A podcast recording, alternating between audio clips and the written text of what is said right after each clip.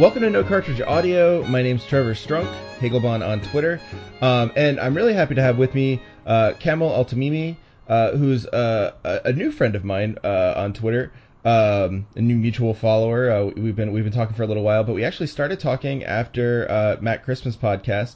Um, Kamel is an animation student and a, a, a, thinker and a, a guy with a a lot of opinions on the topic of video games and art. Um, he's out on Twitter, just real quick so you know, and we'll say it at the end. He's on Twitter at uh, Kamel, K A M E L underscore Altamimi, A L T A M I M I, and it's the same on Instagram.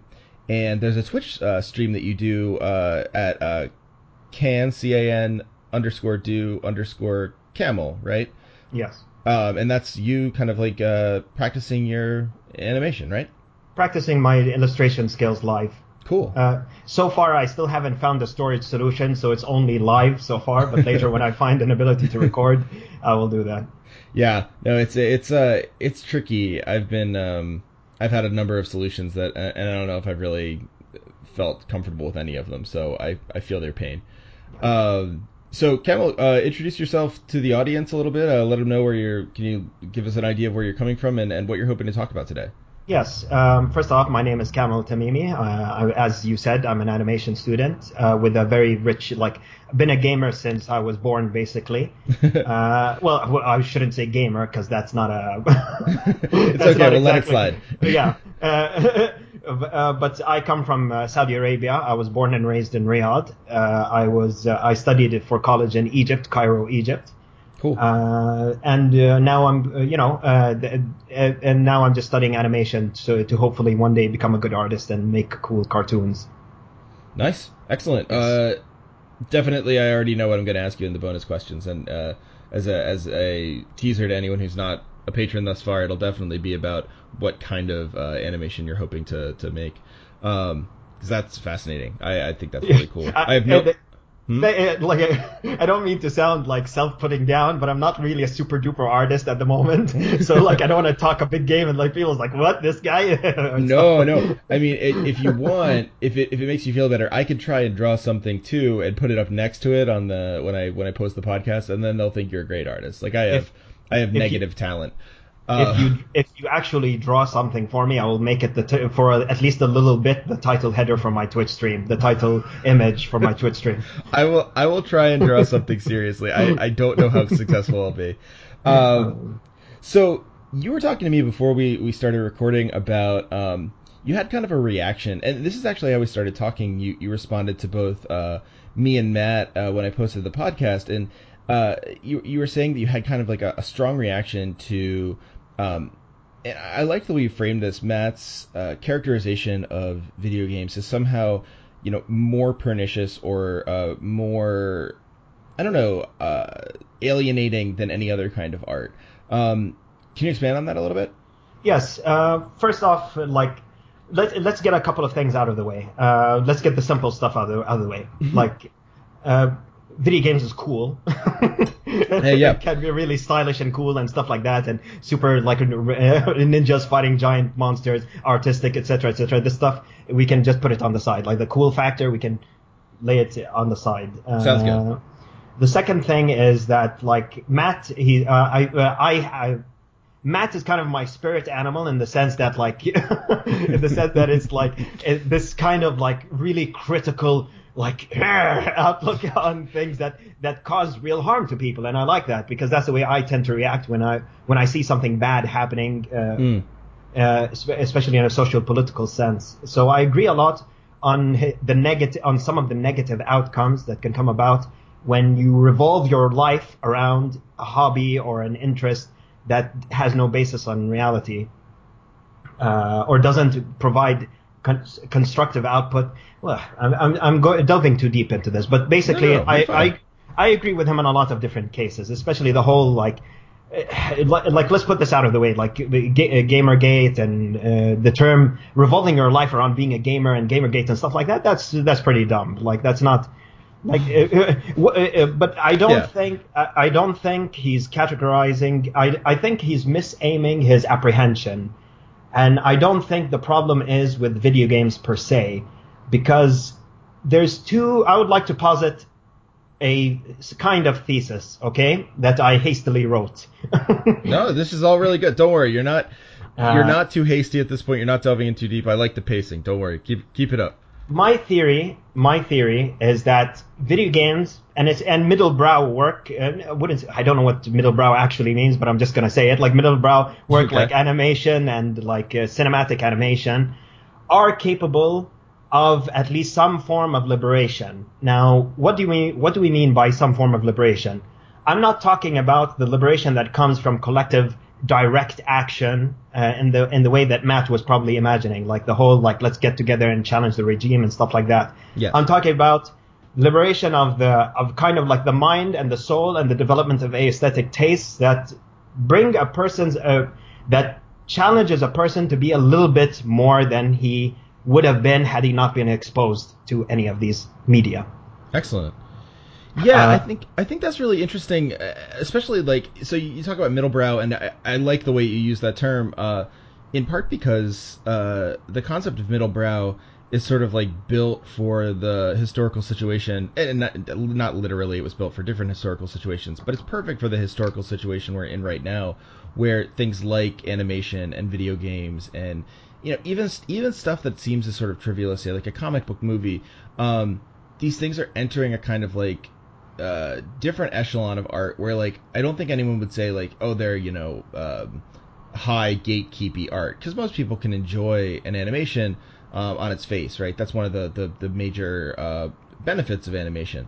But you can look at like a, a challenging cartoon. There can be a thing. Let me say this as a challenging cartoon and that kind of occupies that middle brow space where like yeah it's not low culture but it doesn't have the gatekeeping status of high culture it exists as sort of like this accessible version of serious art um, yes exactly and yeah. the, the, thing is is that like my context is different because yeah. I come from a context in which society and youth and all of this business is already alienated and is already atomized and is already like put down in huge amounts of different ways uh, like uh, when Matt, for example, uh, says that like uh, people are playing video games instead of going out and collectivizing or doing the what you call it, or like get making collective action against the regime. Doing yeah, collective, a- yeah, doing collective action against the regime is not an option that Middle Easterners mostly have. Mm. Like, and it's not, uh, and uh, put, to put things in context, let me just quickly, let me let me just quickly click to the OneNote thing that I. all right. Please, no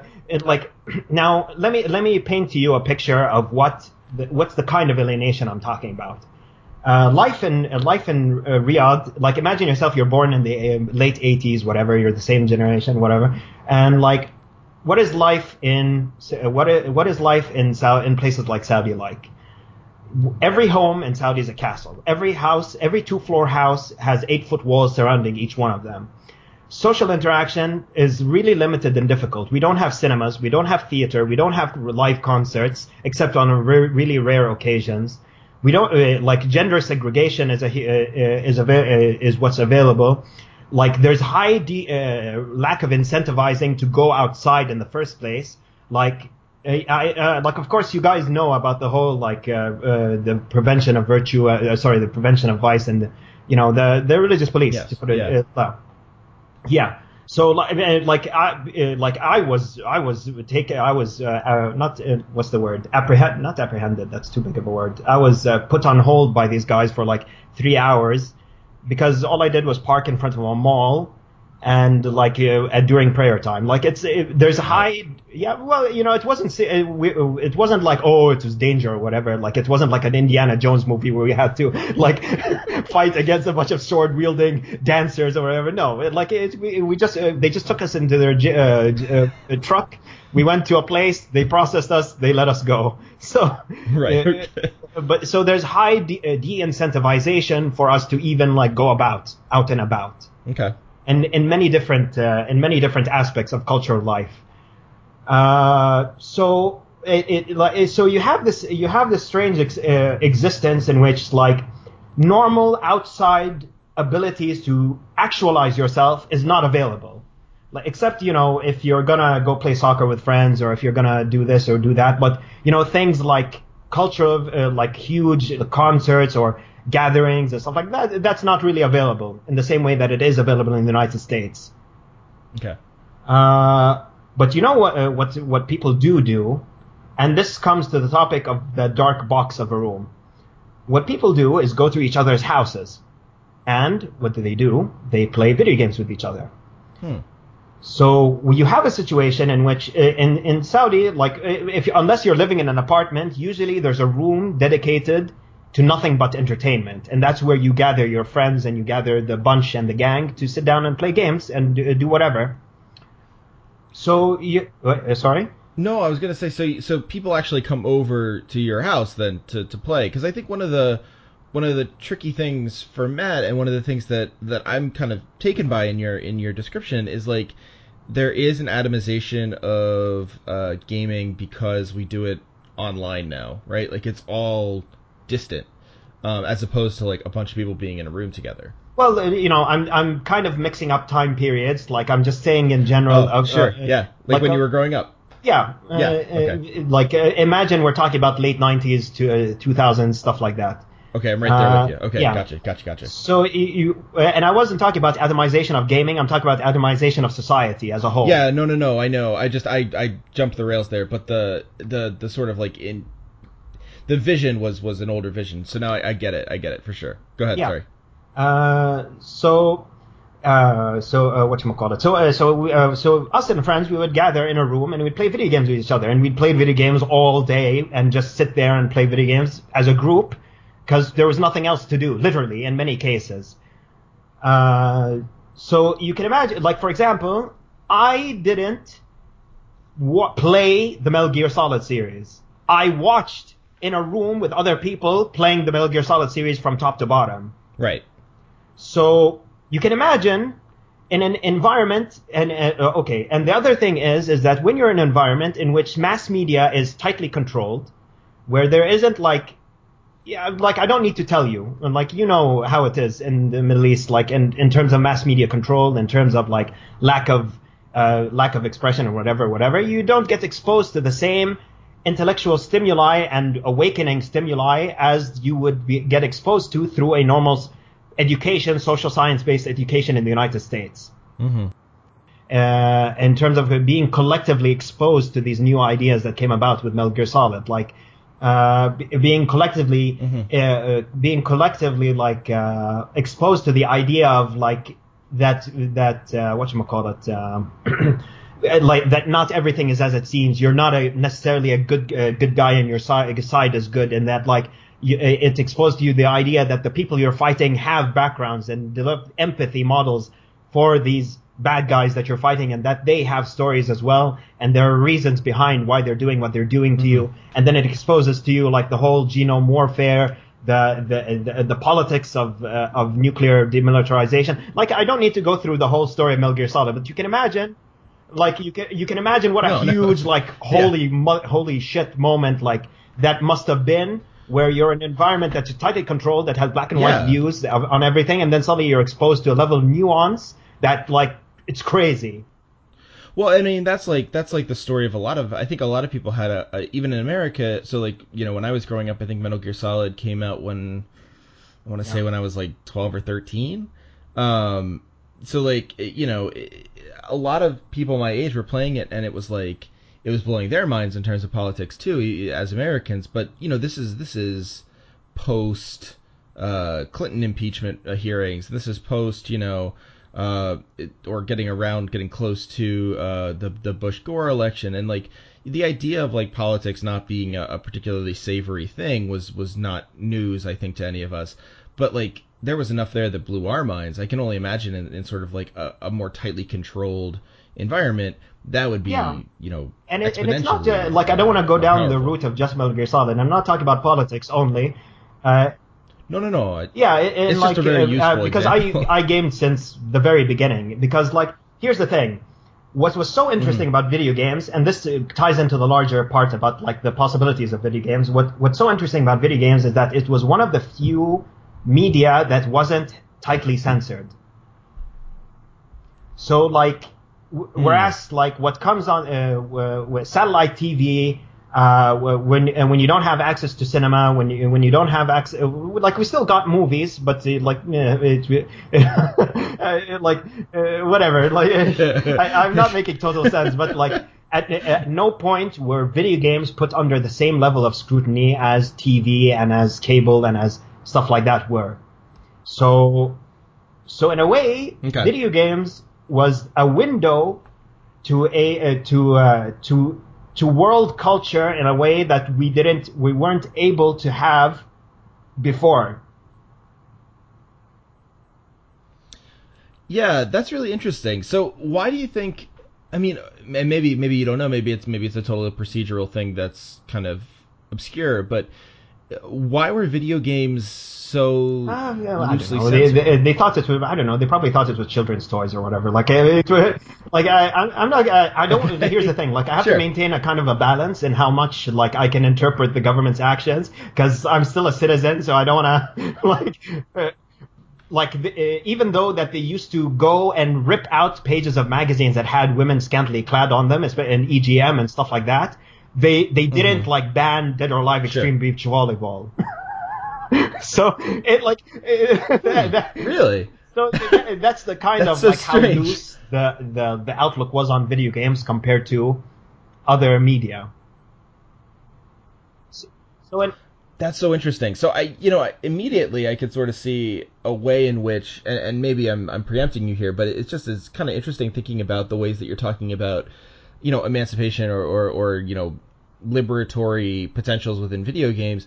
I mean, there's already a moment where like just because they're a different frame of reference, they sort of find ways to push around. And I mean, you you know, we don't necessarily have to um say it just in just in like Saudi society, but like also you know just like anywhere, there's a way in which video games kind of are given a different leeway because they're not a recognizable um uh media to you know yeah, uh, like uh, like they, they can ban, for example, Das Kapital, but they're not gonna ban Civilization Six from talking about Das Kapital. Uh, yeah, I don't know how much Civilization Right. Six talked about, it, but I'm just saying that as a abstract example. no, yeah, it's it's a good example, exactly, and it, it, it like I think like one of the ways that serious censorship works, and you know this isn't this is more just like a functional thing, but like the way serious censorship works is it actually takes out the even the reference to the thing, like the actual thing itself is almost less dangerous than like a reference to a thing. So like knowing you can read Das Kapital is like on some levels exponentially more dangerous than giving someone a copy of Das Yeah. Kapital and saying, "Here, read this," because it's you know it's big, Yeah. it's imposing, whatever. Uh, but knowing it's out there is sort of yeah like so you- you like uh, the, the, the main the main thing that, that i just want to close out this initial like talking about to, to close out this initial section of my ideas is that like video games is kind of uh, kind of provided an entire generation of youth who are in the class of society that's able to afford that type of experience uh, especially well piracy was rampant so a lot of people were able to afford it uh, uh, so it, like, like literally you can clean out the entire PlayStation library for 50 bucks. But anyways,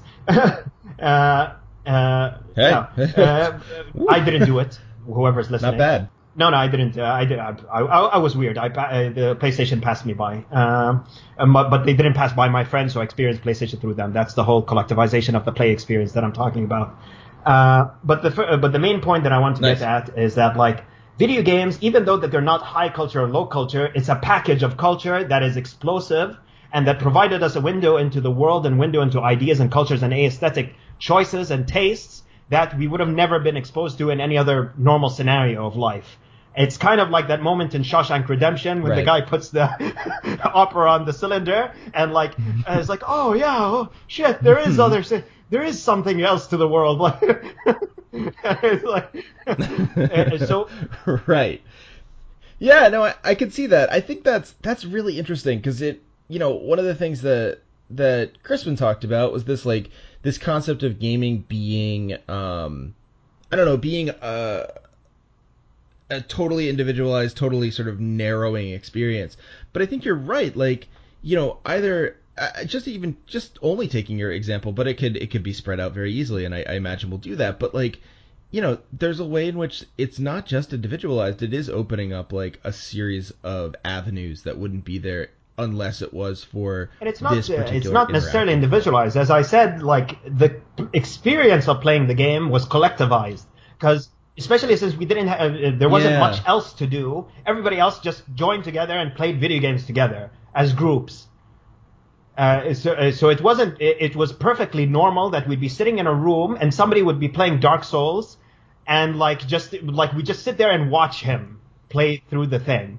And like Right. uh, so what you have here is that like uh, uh, sorry uh, it's I want to now like a little bit delve into the second part of what I'm talking about. Uh, the the other thing about Okay. these packages and these like experiences that we've been exposed to is that like of course I'm not going to say that all video games were wonderful eye-opening oh my god experiences. Like there was a like all media there's a ton of shit.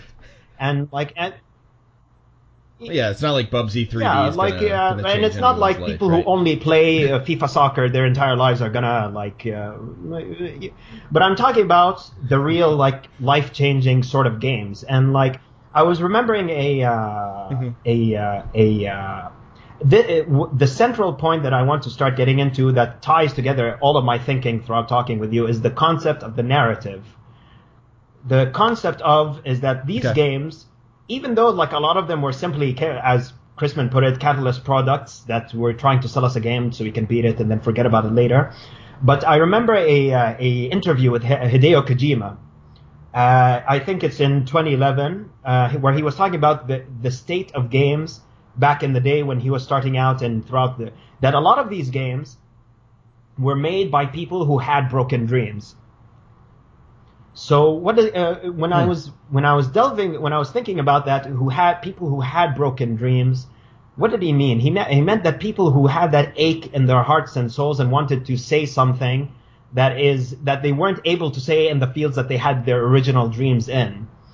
So like uh, sorry if i'm being super abstract but imagine all of those like rpgs and stories and stuff like that that had half baked ideas that had like strange like dialogue that talked about like what is the meaning of existence but this like you know those types of games like it, like, it, yeah so like oh yeah, way, no, absolutely. it, like these video games not only g- uh, gave us aesthetic choices, but it also established a kind of like strange dialogue with people who had broken dreams or broken souls looking for something more to their lives, and they were trying to express themselves through these video games. Hmm. So, uh, so in, uh, uh, so it's it's the mix of that. It's the mix of window to the world, window to aesthetic choices, window to uh, to uh, to ideas, even if they were stupid and half baked, but windows to actual knowledge as well. Like I would have never ever learned about like biological vectors and the way like uh, cell systems work or whatever if I didn't play Resident Evil. Like even though it's pseudoscience, but it's something. Like it's Interesting. Interesting. I, I would Yeah. have never known who William Gibson is unless I played Deus Ex. I would have never, ever, ever known who Ayn Mm-hmm. Rand was until unless I played Bioshock. I would have never. Uh, what call it? Uh, Right. There's one pertinent example I wanted to point out. Uh, who was it? It had to do with yeah, it- it- and uh, oh, I I never like my frame of reference for creepy town in the in the hills is never going to be uh, uh, uh, is never going to be uh, oh shit, what's the guy's name? The famous uh, Twin Peaks. It's never going to be Twin Peaks. It, it will. Yeah, it will never be. I Right, didn't know David who David Lynch, right, was yeah. until he showed up on Louis four year, three years ago. Like, no, I'm serious. Like, to me, that frame of reference will always No, be I, I get it. Hill. Yeah. All right. So this this Right, this takes us from the concept from introducing us to the world. Now comes the part where we talk about how these games uh, collectivized and instilled some kind of something within uh, within our hearts to try and do something. Well, yeah. I mean, let me let me just say, like, uh, I think what's really interesting about what you're saying is that, I think it's all really great. Like the the one thing I really like though is that this this idea of, you know, connecting a, connecting some sort of like serious aesthetic, um, approach or some ser- sort of approach is the wrong word. Um, ambition is the right word. Some serious aesthetic ambition with, uh a narrative that has something to say. So I'm thinking of um, early cartoons, kind of going back to animation, which I mean has some has some connections with with video games in the same Yes. way that it has uh, a lot of connections with film. You know the the early animations, like think about you know uh, Warner Brothers, like Looney Tunes, stuff like that. Um, there's a serious aesthetic ambition there. A lot of those, a lot of that is very like classically done. There's a lot of illusions and and big ideas and big attempts and stuff like that. Uh, yeah, and it's not just the, the early cartoons; it's also the Japanese cartoons. Like I was reading uh, a book of essays by Hayao Miyazaki, Mhm. and and like he talked a lot about like how a lot like a lot of Matt Christman concerns were uh, were mirrored by Hayao Miyazaki. He's, he was he was asking himself like, why am I working in this field, and why am I doing the th- this thing that a lot of people just like consume and consume and consume and end up being alienated from society. Hmm. and he he references his ambition as that he cares for that uh, for the uh, he cares for the future generations for the children. And what he wants to do is through the works that he's doing move something inside their hearts to do something different with their lives and not accept the conditions that they've been placed under Yeah, it yeah, I mean that seems to that seems to be the sort of narrative move, right? Where it's like it's not just cuz there there's there's some similarities between you know uh, uh, Chuck Close and um uh uh not Chuck Close, that's the wrong word. Um Chuck Yeah. Jones, Chuck Jones. yeah Um and and Hayao Miyazaki. Yeah. Uh but there's also this this distinction where like Looney Tunes has a has a really serious ambition, but it's all in representation. It's not telling stories that are meant to like key into the hearts of of of the youth or like the people watching it. Whereas something like Spirited Away or something like uh, Princess Mononoke is meant to kind of key in either on like you know issues of emotion or issues of environment or issues of there's also uh, gender is in there. There's all sorts of stuff going on. Friendship. Yeah, um, uh, yeah. I mean, like, there's a there's a cartoon. There's a really stupid, car- like, I wouldn't call it stupid because I actually kind of adore it deep in my darkest depths of my heart. it's uh, it's called The Adventures of Rainbow Pond. okay. Now, the name immediately is like, what the what the hell is this? I've But- never but- heard of it. Yeah, it, it's re- it, it's probably it's a Japanese cartoon made by Tatsunoko, and it Okay. was a. Uh, like I, I forgot this cartoon for the longest time, but when I looked back on it, I became Slavoj Zizek, and I was like, "My God, this is ideology!" All of a sudden, That was good. like, yeah, yeah. Uh, uh, I was going to do the snort, but I decided not to. I, you know, you don't want to gild the lily, but that was that was excellent. Uh, but uh, like, the, the- what is the what is the story of the Adventures of Rainbow Pond? You have Jonathan and Hillary, two frogs who live in a pond. This pond is it has two different strata of society. Uh, you have like the poor, which is the Jonathan and his toy making father, and you have the rich, which is Hillary, and which is Hillary. Okay. Uh-oh. Uh-oh. And, and, and like her king, her father, who's the king of the town.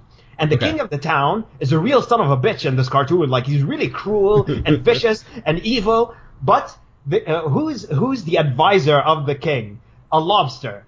The lobster is who, the guy who's influencing the king to do evil stuff to the town to maintain his control. And then through the, throughout the series, we find out that the king was uh, the lobster. The king was actually being held ransom by a catfish who, who the, whose whose agent was the lobster. Okay, And, all right. And how, and how the fuck did this get past the censors and put on TV? Like I'll never understand. Yeah, it's it's pretty serious. It's like some skullduggery.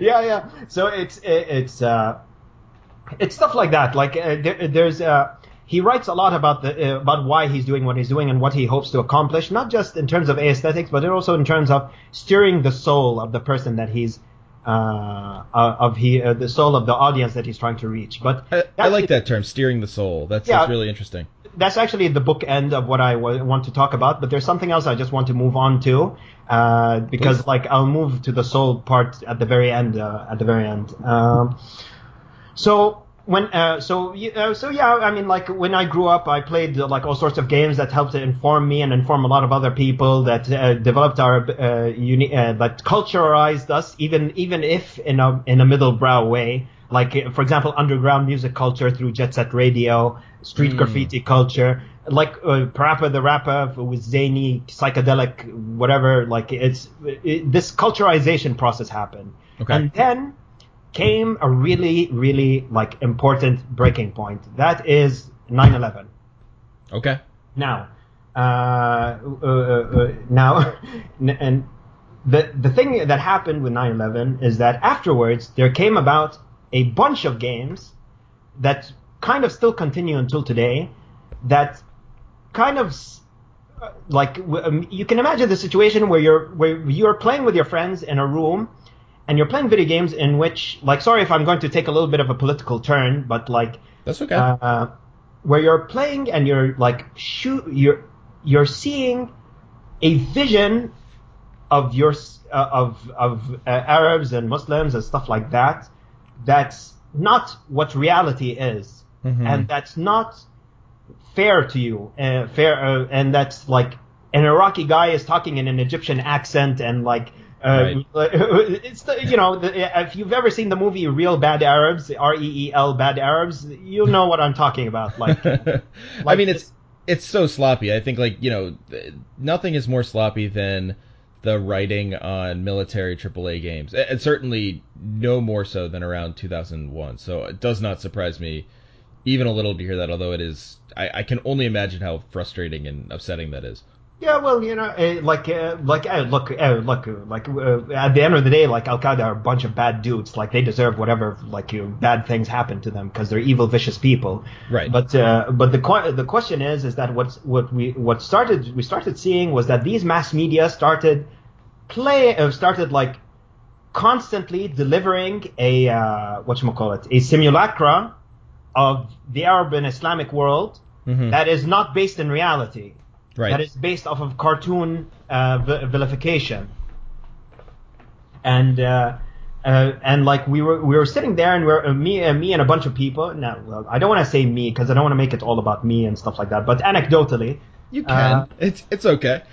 like me and a bunch of people were like, what the hell is going on here? It was quite upsetting because like, it, uh, okay, uh, it's sort of uh, like seeing this narrative start to play up and start to, seeing the negative. It wasn't just from video games; it was also from mass media in general. Like this yes. constant vilification, this constant like in telling uh, telling us uh, who we are that isn't who we are as normal people living normal lives and some uh, you know it, like it's not all dust and like grime and like and like people's uh, incoherently blabbering like uh, that, that's also another thing that was awesome. Like a lot of these guys who are supposedly Middle Eastern I don't understand a word that they're saying in the video games. Like like like it's basically like Team America World Police like right yeah right.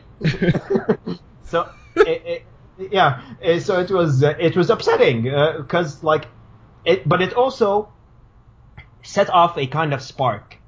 What is the spark? The spark of what is the narrative that is uh, that is being said about us, and what is the narrative that we are saying about ourselves. Mm. So when I moved to Egypt, and like and I got to experience what real, like, in your face, full on, like, crazy police state is like. And, I, and through video games, through playing, through the arcades, through the stuff that they don't normally, like, pay attention to, I met people who are, who, who share that kind of, like, outlook. Yeah, why, why is this vilification going on? Why, why, why, why can't we tell our stories of who we actually are and, t- tell stories of normal uh, people who are doing good things and why can't we delve deeper into Arab Islamic history and tell you know the uh, the stories of the uh, positive aspects and not just make it all about like uh, the narrative of uh, what what Osama bin Laden wants the narrative to be, which is about him and his group only. Right. And the vilification that in the end is exactly the reason why many of these Gamergate creeps have huge like have super racist against Muslims because like they've been programmed into this into this like uh, uh, into this uh, behavior, into this line of thinking through the constant vilification that they've been exposed to through video games and through films. Yeah, no, and it it, it truly was like I I I'm glad you bring it up because like it really was for anyone who's it, weirdly this is happening more and more, which is bizarre to me. Living, I, I think we're probably about the same age, uh, based on your recollections and my recollections, but uh, it, a lot of people, so, so my students generally uh, will not have experienced anything of 9/11 that they can remember. They were like three or whatever. Yeah. Um, which is strange to me. It's just like it's a it's a weird frame of thought for me because of course it changed. Like the the entire landscape changed to a, a one that was very very uh, pro-American and very very um, uh, suspicious to say the least, and uh, you know violently uh, fearful and hateful of to say the most uh, Islam, and so Yeah. like of and like anything that appeared to be Islam, and so like all the enemy like you know you you look at films made before 9/11 and the bad guys are Chinese or the bad guys are Russian, right? Yeah. Um, and then post 9/11, it, it turns on a dime. Everyone is Muslim or uh, vaguely Arab, um, and and it just it it's like instantaneous and total. Yeah, uh, and uh, like I now I understand what's the process in which the like I I now understand what's the centuries long process that anti-Semitism took until it ended the way that it ended. Mm-hmm. because it uh, started with these kind of strange, creepy stories, and it started with these kinds of like, oh, look out, the gypsy will take your children, and like, Right. and Yeah. like, uh, like, uh, I, I, like, I don't use the word gypsy, and uh, I mean, uh, like, I use the word gypsy as if I was a guy from back then. I don't. Sure, yeah, no, don't worry. Uh, uh, but yeah, no, and, and and the, the the the sort of rumors of and false rumors of books like the Protocols of the Elders of Zion and things like that. This sort of Yeah. like long sedimented uh, history of of misinformation, lies, stuff like that. Yeah. absolutely, yeah. Yeah, and it's like, uh, but but at the same time, what, what's so weird is that that level of there's no attempt by the, uh, uh, and, and this comes to the point of why I think that the people who are reactionary are reactionary. And to me, it's not because of video games the way that Matt Christman tries to put it. It's not because they're, not just because they're stuck in a room and like they, they have, it's because also they've been programmed into this by the cynical aspects of capitalism. They've been programmed because you know sex sells, enemies sell, violence sells. So you have the you, ha- you have the perfect conditions in which you have to make these enemies so you can sell your video games and big bad guy, etc., etc. Yeah, and I think I think what's really cool, yeah, you know, one of the things that I think comes out in contemporary video games, and I've brought this up with a couple people. Um, I don't know how many of the episodes have come out where I do, but like, or people have brought it up to me, is like in contemporary versions of like you know your Battlefields or your Call of Duties or whatever. Um, the there's this move to sort of like at least do a pro forma questioning of uh uh military what's the purpose let's say. Um where it's like oh are we doing the right thing? Is there any like merit to war or whatever? Or you know turn it around on you and make you question like oh am i doing the right thing as a player? Um but even that is sort of like a version of making it okay where like a- after 20 after 2011 it was like everyone felt okay to be like hateful and you know uh, 15 years later it's like well you sort of need a different kind of license and it's all this sort of licensing and allowing of uh, a certain kind of like narrative to be formed Yeah, like uh, so. Like now that I've established that you know these things, these explosions don't happen immediately. They tend to take a while. Like it, like these, they tend to take a while in terms of building up the vilification process. Uh, until it, until you have a generation of kids who are brought up thinking that oh those Muslims, blah, blah, blah, that sort of thing.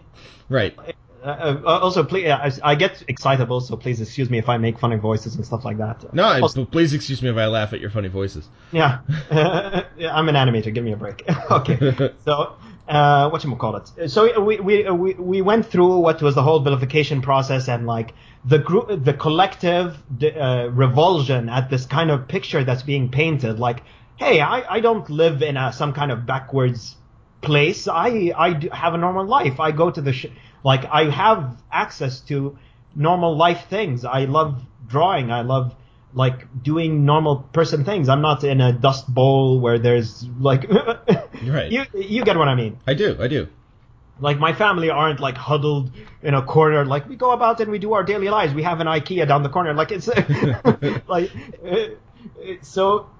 So when I went to Egypt, especially, and I uh, and I saw what full like there's a huge difference in the way that the regime of Egypt approaches its population with the regi- uh, with with the wherever wherever I'm from. Uh, as the the Egyptian regime is full on in your face like police state like Chile one thousand percent like uh, like you have a situation where people every like imagine if every Sunday you went out of church and there was 30 riot police waiting for you always. Oof. Like, uh, and there were uh, uh, like really in your face vulgar fascism. Like it's insane. Right. Right. But while I was over there, and through the through the collective play experience of video games and through the collective culturalization experience of video games, you know, you meet people who share the similar outlook on life and similar outlook on experiences as you do. And it's and instead of being this kind of alienating experience in which you're huddled in a room alone, it opens you to other people who have gone through this kind of like something's not right, something's not the way that it should be. Some the narrative is wrong. This isn't who we are, etc., etc., etc. And through meeting people like this, uh, people who are creative in different fields, like it wasn't just uh, it wasn't just like uh, whatever. It was artists, musicians, dreamers of different sorts and different skills. So through these types of meetings, you analyze why is the narrative the way that it is, and you realize that the narrative that you've been sold is is disgusting in terms of two different aspects. You have the narrative that is homespun, which is a narrative that is that is uh, created to lie to you and to dehumanize you, and you have the narrative that is ex- uh, from the exterior, from the games and the movie industries abroad, that is demeaning to you. Right. Uh, does that make sense? Or It does. Yeah. Yeah. Yeah. Absolutely. I mean, All it's, right. a, it's a it's it's a it's a it's a very um it's not a landscape I think we hear often in in the states because it's it's sort of like a version of the reality on the ground that we only get through the the hyper parody of film, right? Like I think a lot of us up you know up through maybe up except maybe the Arab Spring, none of us really had any feeling for what went on in the Middle East. It wasn't Yeah. like you know uh, some of us are, are more interested than others like you know uh yeah, of course. my, my friend Derek Davison uh, on Twitter clearly like studies a lot about the Middle East, probably has a better sense of it than I do. But like culturally, from like an aesthetic or or aesthetics the wrong word, cultural sense or or a popular sense, it always was the sort of version of a police state that is both not extreme enough and also too extreme in in the way that you're describing. It's really interesting. Yeah, it's uh, so like when you when we started studying the narrative and started like that made us kind of like start to examine our history and our uh, like culture and stuff like that in a much more critical and anal- analytical sense. Yeah. Because because the social science in the Middle East is not a, is not available because of the inherent societal challenges it provides to the people in power. Right. Uh, so like, what you call it? Uh, uh, right. So, so it it, it mm. So we we started asking ourselves like, why can't why don't we have these like video games that can tell a different story? Why why don't we have this like ma- uh, animations that can like deliver to the world a different narrative on who we are and what we're about? That's that, and it, uh, like little by little, you start to realize that the I, have you ever seen a BBC documentary uh, about like how should I put it? Like it's the, it's a BBC documentary about architecture. And the guy who leads this documentary is a very snarky, like high, super posh British guy. I forgot his name, uh, but he he made some really interesting documentaries available on YouTube about uh, about like uh, Stalinist and uh, and Nazi and uh, and uh, postmodern and, and brutalist architecture okay. Yeah. and he uh, and when you start reading about things like simulacra and uh, and you start reading about things like hypernormalization, etc., etc., you realize that we're not like we're living in a in a narrative in a reality that was constructed to demean the person, and that wasn't constructed to create to deliver that self life affirming or people affirming or em- or empathy affirming narrative. Excellent. Yeah, absolutely. And I, I like that you I like that you described you, you used the word simulacra earlier, and I thought it was really really well done. Um, we were talking earlier, and you said you might name drop Baudrillard, uh, Jean Baudrillard, the the the famous Yeah. uh, French uh, theorist, um, and and you have Yeah. in, in in terms of this idea of the simulacra, and and you, you discussed this sort of like simulacra of of um, what Islam is, and I, I really liked that because it was like it, it reminded me a lot of this um, of what of what Baudrillard says about um, uh, Disneyland, right, or Disney World, where like Yeah. it's not. It actually is like more natural than natural, right? Like the trees are fake, which makes the people there feel that they're more natural because they're more perfect, right? And so like people's expectations of Islam are more true than like the messy reality of like who they who they you know meet in the streets or who they might meet if they actually went out of their way, um, because it's it it's perfect, it's true, it's like it the you know the the narrative is fuller than anything or not fuller but um more more legible than anything Well- that the, the world is going to give them.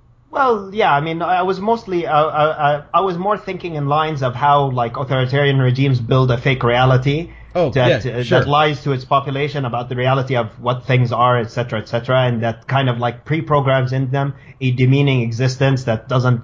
Uh, that doesn't uh, give them that kind of opportunity to break out of the shell of what these uh, regimes tend to want out of them. Great, yeah, no, I, I think that's I think that's like my problem with Baudrillard is I always shy away from the from the obvious points he's making, and like they're always the more salient ones. So I'm happy that you said that because that's a much better reading.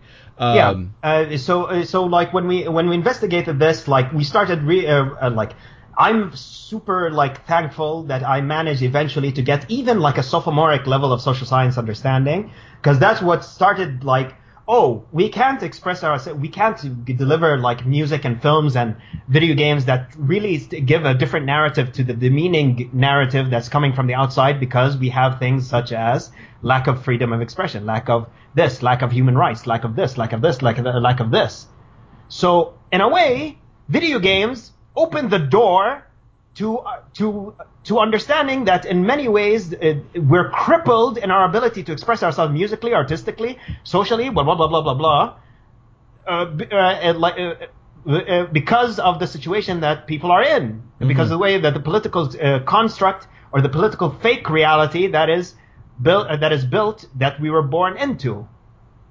yeah, no, absolutely. And like this is my main beef with what uh, what uh, what Matt Christman is saying. Because he's saying that you know uh, like that that video games provide for you a fake reality in which you can escape to and like never get out of it etc but of course like he's right. Like to, uh, if you're living in the United States where where all of your freedoms are guaranteed where the possibilities of life are somewhat open to you then yeah he makes a point. But when you're born in a situation where you're like you're you don't have any of these things then they can provide an opposite narrative because it opens the door to experiences and, and narratives that break open the, the fake reality that these construct that these political constructs have put you in without you noticing because you were born into them. Yeah, that's excellent. I, I think like, I think, yeah, you two things. The I guess is the one thing I'll say, like, because it's something that I've been thinking a lot when you when you've been uh, going through this, and and you really kind of like brought it out fully for me there, which is like. There's a way that video games are sort of like this experience of what we were calling middle brow before, just this sort of, you know, thing that you can experience with your friends. I mean, there's something about video games that, and we don't talk about it a lot, but something that's so cool about just being able to get a bunch of people in a room and everyone's going to get it. It's not like putting them in front of a Bergman movie where like, oh, okay, like the two people who like film are going to enjoy it and the rest are going to like think it's ridiculous. Um, Yeah, it's, I mean, it's, it's there for everyone, and like actually people who, you know, don't have particular privileges here or there, like the same privileges we might expect or appreciate in, um, or not appreciate as the case may be in America, uh, don't have. There's like a, a limit there. That might be really like it might be expansive in a way that we're not really willing to or able to appreciate. Yeah, and uh, the uh, like, uh, uh, uh, and it's it's not just in terms of being in a group. Also, it's being like uh, when you're playing a game alone and you're playing Zelda: The Wind Waker, and like you're sailing through the ocean, and it's dark and scary and weird. But then the sun rises and the spirit of adventure takes you. Like this is a part of the thing that I that I don't like about like I'm not gonna say don't like that part of my disagreement with Matt. I mean, like uh, of course it's uh, of course like if you get addicted to these feelings and you only attain them through video games, then that's a problem. But uh, but to many people, like when I was uh, like in terms of a personal experience, like Zelda: The Wind Waker changed a lot of things. Uh, changed some some things in my life. Like uh, when you're sa- sailing out into the ocean and you're bre- and you're like going through this dark and scary ocean, but then the sun starts to rise and the music swells and like the spirit of adventure fills you. This like is a real emotion that can carry into different parts of your life, especially mm. if you haven't felt this kind of like adventurous feeling that you're normally dis- uh, discouraged from feeling through the political uh, through the construct that you're uh, living in. Uh, it, like uh, like uh, just to make it a little bit like personal for me like whenever I I don't like flying but mm-hmm. my favorite part of flying is the landing because when it, we're landing we see the we see the clouds start to approach the plane and for some reason, my brain starts to play the theme of the Wind Waker. Dun, dun, dun, dun, dun, dun, dun, dun, dun, So, like, yes, the, the feeling isn't real, but the effect it has on you as a person is real. Mm. And that's the re- that's the thing that he's not quite getting. Like he's uh, he's uh, well, I wouldn't say he's not quite getting. I don't want to be too strong. Like I like I really adore the guy. yeah, no, no, no. I I, th- I think I think it's it's pretty clear that it's it's a it's an agreeable disagreement. Don't worry. Yeah. Uh, so the feeling and these attainment of these feelings are what uh, are the real things that they affect and change you in these different ways. Mm. Uh, and they make and they inform your life and develop your tastes and artistically and aesthetically in very real ways. Even though that they're not as cool as seeing the original product, you're getting something from the video games that help that at least stir something inside of you. And that was this kind of stirring that me uh, that, not me because I'm not su- uh, some kind of superhero, but uh, like uh, the, uh, the, group uh, I'm talking about abstractly, me, we, stuff like that. Mm-hmm. Sure. That these collect these groups, collectivized groups, fig- through our shared collective play, figured out that the situation is not what it should be.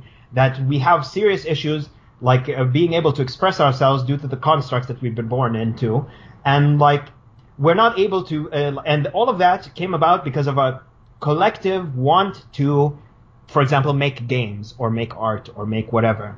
Mm. And it was through the experience of trying to start the process that we discovered the limits of the situation. Uh, am I making sense? You're making total sense, and I think you know one of the I, I, I think maybe the most elemental disagreement you have with with Christman is about the potential for art. In which case, you actually sort of line up with me a lot more clearly than you do with Christman, uh, wherein the the point of art is to produce recognition of those limits. And I think for for Christman, he sort of says this at the end. He, you know, this is people people, and I, I mentioned this in another podcast. I probably shouldn't mention anymore, but the uh, the you know people got a little annoyed with me for not pushing back on him harder um, and no, um, I think he makes a lot of sense. Like I'm, yeah. I don't have a specific like he's wrong. No, like he. Well, and I yeah, and I think like part of the reason that I didn't push back on him was for the same reason, and and the the ultimate moment where I I you know asked him a question and I thought either he's going to answer in a way that makes it like you know that I can argue with, or that's going to be a totally absolute position, and he took the absolute position where I said, is any art is it plausible for any art to produce good political outcomes? And he basically says, you know, like in my in my darkest moments, I think no. And and, I, and this is where I disagree with him. Yes, me too. And I think that's I think that's important. Because in the in reality, when when when uh, when me or we abstractly as a group of generation or whatever had to uh, try had to brush up against the limitations of our environment through the process, through the collective process of trying to create the works of art, that, uh, similar works of art to the works of art that have affected us, and try to change the narrative. That's when we started looking back at older pieces of art that were created in in times where the where the restrictions were looser. Mm-hmm. Like what a lot of people don't know is that Egyptian cinema uh, is actually really awesome up until the up until the military regime. Hmm. Uh, uh, so uh, like so that uh, so it's seeing the potential there and seeing the will and the want to change the narrative and to and boiling at the fact that we're being demeaned uh, from behind and from in front stirred something in our souls. It uh, like it stirred something in collectively the Arab generation souls.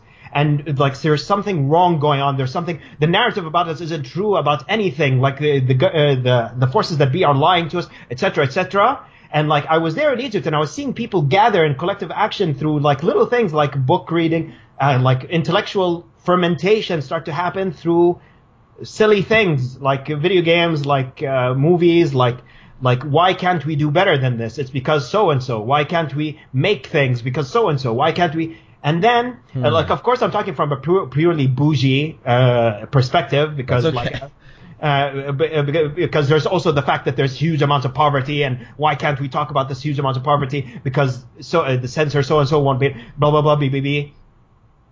And then Arab Spring.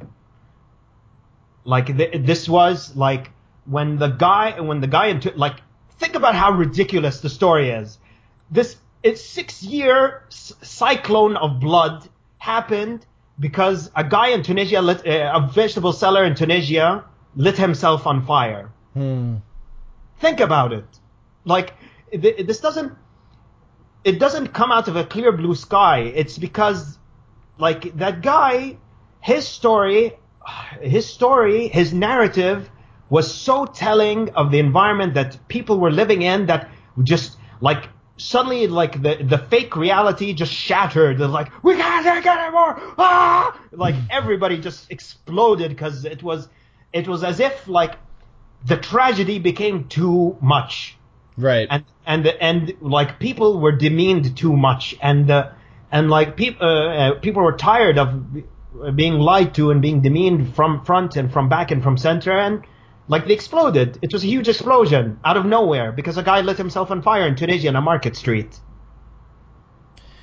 Yeah, Uh, and I, I I I like the the sort of implication there that you can't explain that you can't explain that without a recognition that comes from art or that a recognition that sort of like approaches knowledge in the way that art does. Let me say that.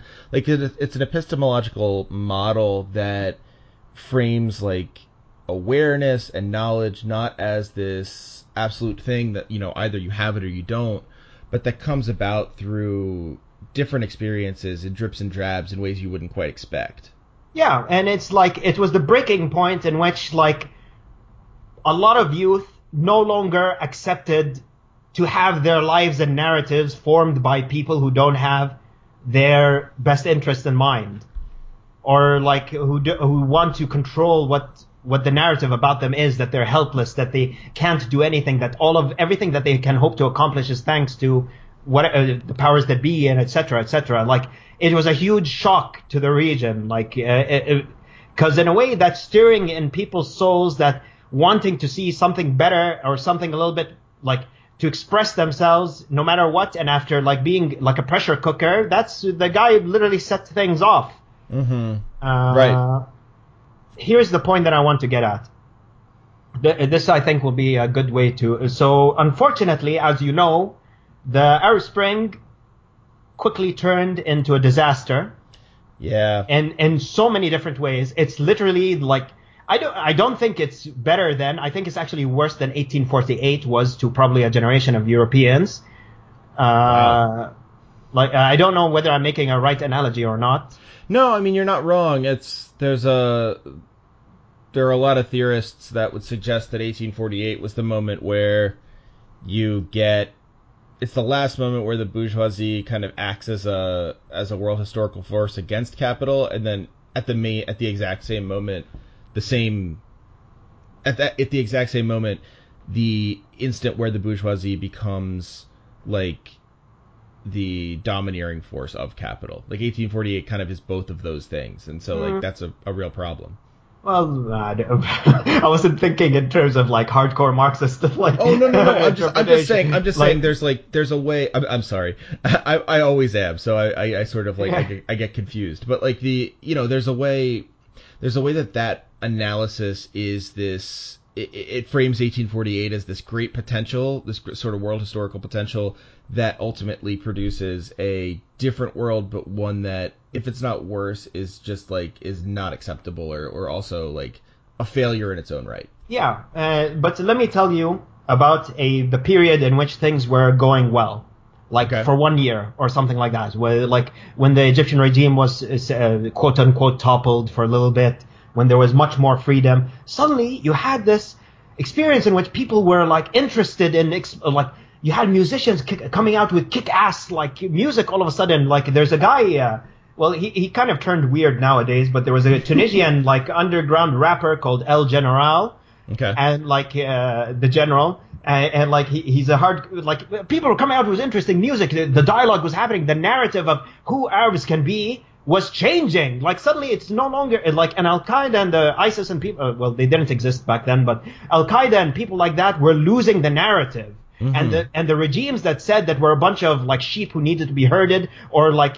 Uh, uh, uh, I probably shouldn't use the word regime. I'm probably gonna get in trouble with saying, but who cares? Anyways, uh, uh, like who uh, said we were children that needed to be herded. Like there's an Arabic word called ra'aya, which is basically like the our uh, yara al ghanam, which is like to herd the sheep. So ra'aya is kind of like you're herding the the citizenry or something like that. Okay. So the narrative was changing. Like suddenly, uh, like for the first time in forever, like the Arab world and uh, like Arabs and Muslims, felt, well, I wouldn't say Muslims because they're uh, the Middle East, Middle East, felt a sense of uh, agency and the ability to cha- to change themselves and change the narrative of who they are to the world in a way that didn't exist before. And I remember, and this happened because we uh, through like I'm not gonna say everybody, but like to my group, my bougie like middle class comfortable group, uh, like is because we tasted something that resembled agency and action, uh, actionable agency and self not self fulfillment, but actionable agency through the collective playing of video games Interesting. uh, through uh, and through our desire to create works that touched people and, um, and gave them mechanisms for empathy with other people who aren't like the, uh, like them, and through people who want to change the narrative to something else. Like, uh, for I remember it was in 20 like it was in it, it, I was in Egypt in Alexandria walking through a dusty street passing by the 1978 Fiat black and white Fiat taxis that normally had like one window to the side broken because they were terrible drivers and like uh, and I was uh, and a friend was showing me into a vid- into an old apartment building very tight we went upstairs in the mosaic tiles on not mosaic tiles uh, the dusty tiles on the floor and we enter in this room and we see a video game development group that was working on a Facebook game Okay. and the Facebook game wasn't uh, uh, wasn't like Farm uh, Farmville or whatever it's called. Uh, was it Farmville? I forgot. I'm Uh, trying to remember if, if you're right. I got silent because I'm. I, yeah, Farmville. That's right. Whatever, whatever. Final Fantasy 16. Let's call it. it, it, it, it, wasn't Farmville or stuff like that. It was a game where you play a protester, and you play Oh. the protester who's who's who, who it's kind of like a Dance Dance Revolution.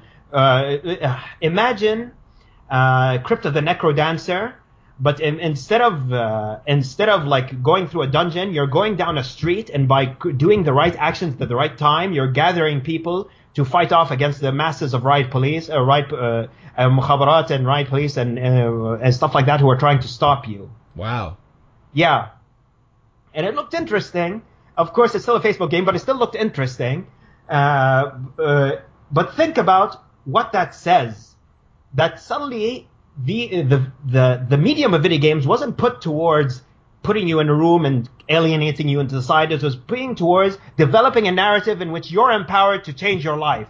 Developing a narrative in which you're not a, sh- you're not like, you don't have to accept the, the situation that you're in. You, you don't have to accept that you can be like taken in the middle of the night and taken to some Egyptian dungeon somewhere and tortured. You don't have to accept these things. The narrative can be different. You're not a slave to the state. Sorry, I'm being too excitable. No, I. I'm not interrupting you because it's it's really good. Yeah, uh, like you, you don't have to live like this. You don't have to live like. You don't have to accept the situation that you're in. Yeah. And and even though it's not activism, even though you're not getting off your chair, you're planting something stirring in other people's souls that can that no longer that the the man uh, the, that the the black wielding stick wielding like thugs are these monstrous people who uh, like you demean their power over you through the narratives that you're developing and you're giving people that impact because you're interacting to you're giving like you're g- making them taste that power through the interaction of video games Hmm. and and I don't mean that all video games have to be some kind of super political in your face like thing, but like there are subtler ways of doing it. But you get what I mean.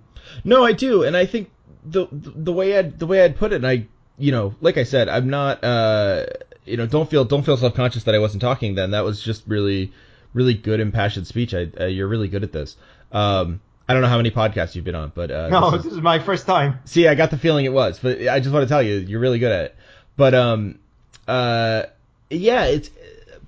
I had a well, I didn't have a professor, but I had someone who studied under this professor who wrote a book called Imagine Otherwise, uh, literary uh, criticism, um, and um, the idea of the that being a dictum for art, because I think that was her point. A woman named Kandice Chuh. Um, her point about art, and particularly for her, uh, sort of like Asian American uh, literature, um, the point was that it helps you imagine the world otherwise. That that was the point of art, um, and I, I think that's like that's really powerful in thinking about what you've sort of laid out practically too, which is like it's not just this sort of like it can be, and and you know certainly if anyone's listened to this podcast before, it's it's like it's excuse me, um, something I'm very interested in, thinking about pure aesthetics and pure sort of like theoretical ways that one could imagine otherwise. There's like a phenomenological argument or whatever, like I could bring Hegel into it. But the the larger point of saying like, yeah, actually like you could practically imagine a better world by way of the hypotheticals that art gives you. Um, and, and seeing how that happens via video games is just, I, I really think that's a powerful uh, material example you've given us. Yeah, I mean, like I'm not gonna say it like video games is the key to life and stuff like that, but uh, no, like it, it, like that. not not and not everything happens in a vacuum. But mm. I hmm. but uh, like you have the combination of music, you have the combination of real life happenings, social political events, but like video games is something, and the impact like I don't know whether you've uh, like you played Undertale. Mm-hmm. There's yeah. no way you can tell that story uh, and make it be as impactful unless you're pressing the button that says hug or something like that. Like, there's no way. it's like no, you need you can't. Yeah, Undertale would make a bad movie. Undertale makes an excellent video game. Yeah. Uh, so, uh, but here's the thing that I want to get at, and I think this is going to be like the oh, and, and, like this also is kind of like my way of responding to to uh, Christman's emphasis that there is no uh, uh, that there it's missing solidarity uh, and uh, that video games deprive you of the ability to be solidarity with other people because as uh, what I hope I did was like show that through the medium video games you can build the empathy functions that will give people the the, the stirring of the soul needed to solid uh, to to show solidarity with with the weak and against like the for, the forces that be so to speak. Hmm. Most of the critiques Matt's gotten have been these like sort of I guess uh, uh, some of the critiques came out in in like my last episode with Scott Benson and stuff like that, but specific critiques to his work are just from people saying like, "Well, I like video games and I'm a good person, so I don't know what you're talking about." This is the first like real substantive account of his analysis that I've heard that like actually takes his analysis specifically into consideration and then produces a plausible counter narrative. Yeah, I mean, like, uh, look, at the end of the day, people are people. And I don't think that you're gonna have your assholes and you're gonna have your good guys. Uh, like, uh, and no, I mean, like, it, like here's the thing. Right. Here's the thing. Like, he he makes the case that video games develop the gamer who is reactionary and like uh, does Nazi memes on 4chan and stuff like that. But I'm from Saudi Arabia and I still got the hint that Hitler was a bad guy who did bad things. and I don't think uh, and that like and that anti-Semitism is wrong and like uh, like murdering people and like you, you know at the end of the day there's something deeper going on that it, it that video games doesn't necessarily explain that is uh, causing these reactionary crazies to come about. Right what I want to get at at the end of all this is that, like, I think I've gone through everything directly that I wanted to respond to, but now I want to kind of delve into, like, here's the thing though. Uh, like what I explained to you about the games and like the sudden outburst of like creativity and stuff like that, and the sudden showing of hope that came about for like a year, and like especially in the last four years, that's just so been so thoroughly fucking defeated on every front. Like imagine going through a year and a half of your life knowing that like oh my god we're actually gonna get like freedom we're actually gonna get democracy oh shit we're gonna do it guys we're gonna and then like oh oh oh guess yeah. what you're gonna live a life that's not that's worse than the one that you came into. Ugh. Because this time, the guys who uh, the guys who didn't pay attention out of a false sense of security ha- are now paying attention. Right. And this Right. time, like, no, uh, uh, and this time, like, social media is completely under control. Like, you have, like, uh, what's going on now is that, like, especially after the failure of the Arab Spring to uh, to change the big heavyweights of the region, like, uh, due to many factors, but like, now the violence is like uh, what was once like uh, what was what now the violence is naked. And now the uh, the the the the the situation is really bad in a lot of different ways. Like and but the thing that's even more damning is that now the opposition know are are doubling down on the emphasis of controlling and developing a narrative that puts people in that sta- catatonic state. So, like for example, uh, in terms of Twitter and stuff like that and social media, like I don't believe in the power of social media to change things. Like that's my Christman analysis. Like, like I think like- he'd agree with you. yeah, I mean, like uh, if you if you ever browse, uh, like except in certain countries where there's still like a little bit of room given to to criticism, you have a situation in that many Middle Eastern countries now have developed entire wings of their ministries of interior to nothing but social media, and uh, and you have this and you have this effort now by like the, uh, now the, uh, this effort now by the powers that be uh, to develop prole entertainment. sure. So you have a situation where certain countries have li- like, and you can look at this up on Google, have opened something called the Ministry of Happiness.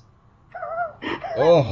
I, I'm not lying to you. Like, That's it's literally called that. Like, and you. Uh, uh, so now what's going on is that because the the narrative, because the this Arab Spring failed, what they're what they're trying to do is shape the narrative to make people have entertainment, but without anything that stirs the soul. So what are they doing? They're doing things like bringing in uh, like uh, monster truck racing, yeah, like like, No, like seriously, that that that Proly, like that much of a, a sort of like oh my god, like it- wow, interesting. like it, not only the it's like the double fist of censorship plus proly. Wow, And, interesting. uh, and what's worse is that because the powers that be control 99% of all the media, and you can't publish anything online, uh, social media wise, unless you really want to go disappear into the night. And like, uh, uh, it's like it, it, it becomes a situation in which they are now reframing everything that's happened into like all of these people who rose up and gave up their lives for just like to not be treated like dirt are now going to be the narrative has now turned into it's either us or ISIS oh. Hmm. and it's either us or complete collapse. Then uh, the narrative that they're trying to sell us is changing in a way that's really, really horrific and uh, really demoralizing. And sorry, I, I'm, I'm starting to get emotional because I'm thinking, like us as video game makers, or I'm not a video game maker, uh, us as creatives, we are double responsible now because the children that are coming up in the future, especially thanks to the failure of the Arab Spring, are going to be born in a situation that's infinitely worse than the born than the situation we've been brought up to. They're going to be born into a reality where things like total societal collapse, where sarin gas, where being like sh- uh, sh- uh, taken to a facility to get tortured to death and then shoved into an oven is a reality. Is real. yeah. So what do we tell these children? What do we tell the Syrian kids who cannot return to Syria anymore? What do we tell the Egyptian kid who's who, if he even looks at an at a military person funny, he's gonna get taken into? What do we tell these guys? What we we can't give them the kind of mass mobilization and solidarity and like collective action that Matt Christman is looking for, because there's either or situation happening here. If mm. you do these collective uh, endeavors to change regimes, you die, or you get tortured, right. or you get. Right. But what you can do as a creative person is keep stirring something in these children and give them a narrative of hope. Even if it's small, even if it's tiny, you give them something that, I don't know, like to live a life that's quietly brave in the face of this like immense darkness that they're going to be thrown into. So like if we can tell the little Saudi kid that like you don't need to you go out try to go out and get uh, get a like try to go out and live a normal life uh, find a girl and walk in the street like uh, uh, or tell the girl that can't drive like you can be somebody you can be something more than what you've been put into mm-hmm. uh, because at the end of the day that's all that can be offered to them at this point. point and i think that by delivering them that and helping the, helping them not only give them a, a subtle narrative of self empowerment and self actualization to make them taste what that feels like. And there's articles out where the where Syrian kids who are playing Minecraft feel a sense of control in their lives that they haven't felt in a long time. Yeah. But if we can deliver something of that, even a simulacra of what hope is, so that that that that the molten heart uh, that the fire in their hearts don't get put out completely by the sheer misery that they're gonna be be uh, have to live out. So, I think us as creatives, if we can deliver that type of narrative of hope to kids, and that we can subtly communicate to them that the narrative that they're born into and the demeaning narrative that's coming from the uh, from uh, from uh, from the from the outside isn't who they are then at least we can keep some embers flowing so that they have that sense that they are human beings who deserve some kind of dignity in this life. You know what's really heartbreaking? Is that the stories of the people who tried to deliver some form of humanity and human dignity and freedom is going to be forgotten. And the narrative is now going to be about more about ISIS mm. than it will be about the people who thought they could deliver freedom. That's what's really really heartbreaking. And that's what I yeah. think most of the media will focus on internally and externally for the foreseeable future. And if we can make children believe, have some form of hope, we can give them something that that moves the fire of humanity in their hearts and make them live quietly brave lives, then I think that above all else is something that can be delivered through middle brow culture and middle, uh, such as video games and animation. And that's my whole thesis. Oof, that's great. Jeez, I I have nothing to add. That was that was extremely powerful. Wonderful stuff. You know, you, you, you draw out this this importance for art that I think is sometimes lost in uh for it's sometimes lost on us and I you know I don't think it's lost on Matt. I don't think it's lost on on anyone that we've talked to on the show, but I think it can be lost on us when we live in a totally bourgeois society or like a society that doesn't as you say have the privations that uh, other societies do and i think imagining art and middlebrow art specifically as like this avenue for imagining something better or imagining something different or, or permitting someone to live a quietly brave life as you say um, that's really important yep so that was that was beautiful thank uh, you Kamel. thank you and yeah, uh, yeah that's the main thing. Like, it, uh, and what I hope is, it really sucks because like it's not just for locally. It's also like the constant bombarding of like uh, oh because uh, a lot of video games are going to come out about ISIS and, and not no video yep. games are going to talk about the people who tried to change things for the better. Mm-hmm. And that's the thing that's uh, that's really upsetting. Uh, yeah.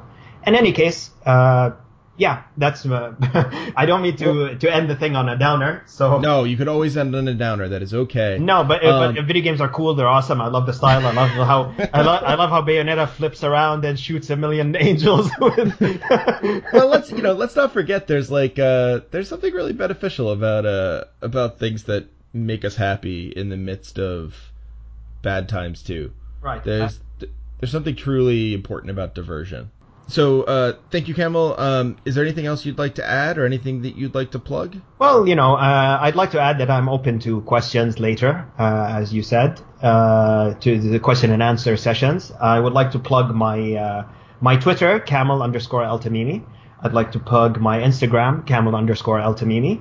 And I'd like to plug my Twitch, where you can watch me try to become a halfway decent artist. and like, uh, uh, like I know how I talk. But anyways, a halfway decent, a decent artist. That's can do camel, can underscore do underscore camel.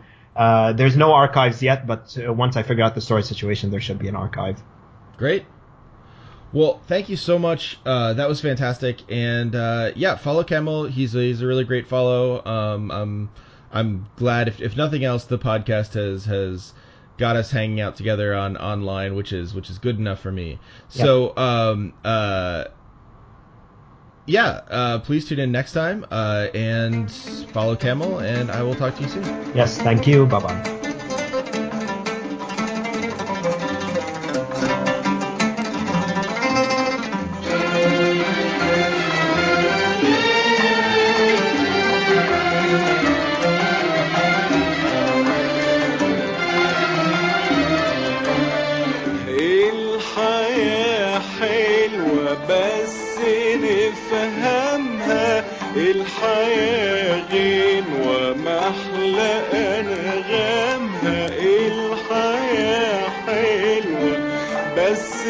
الحياة حلوة بس نفهمها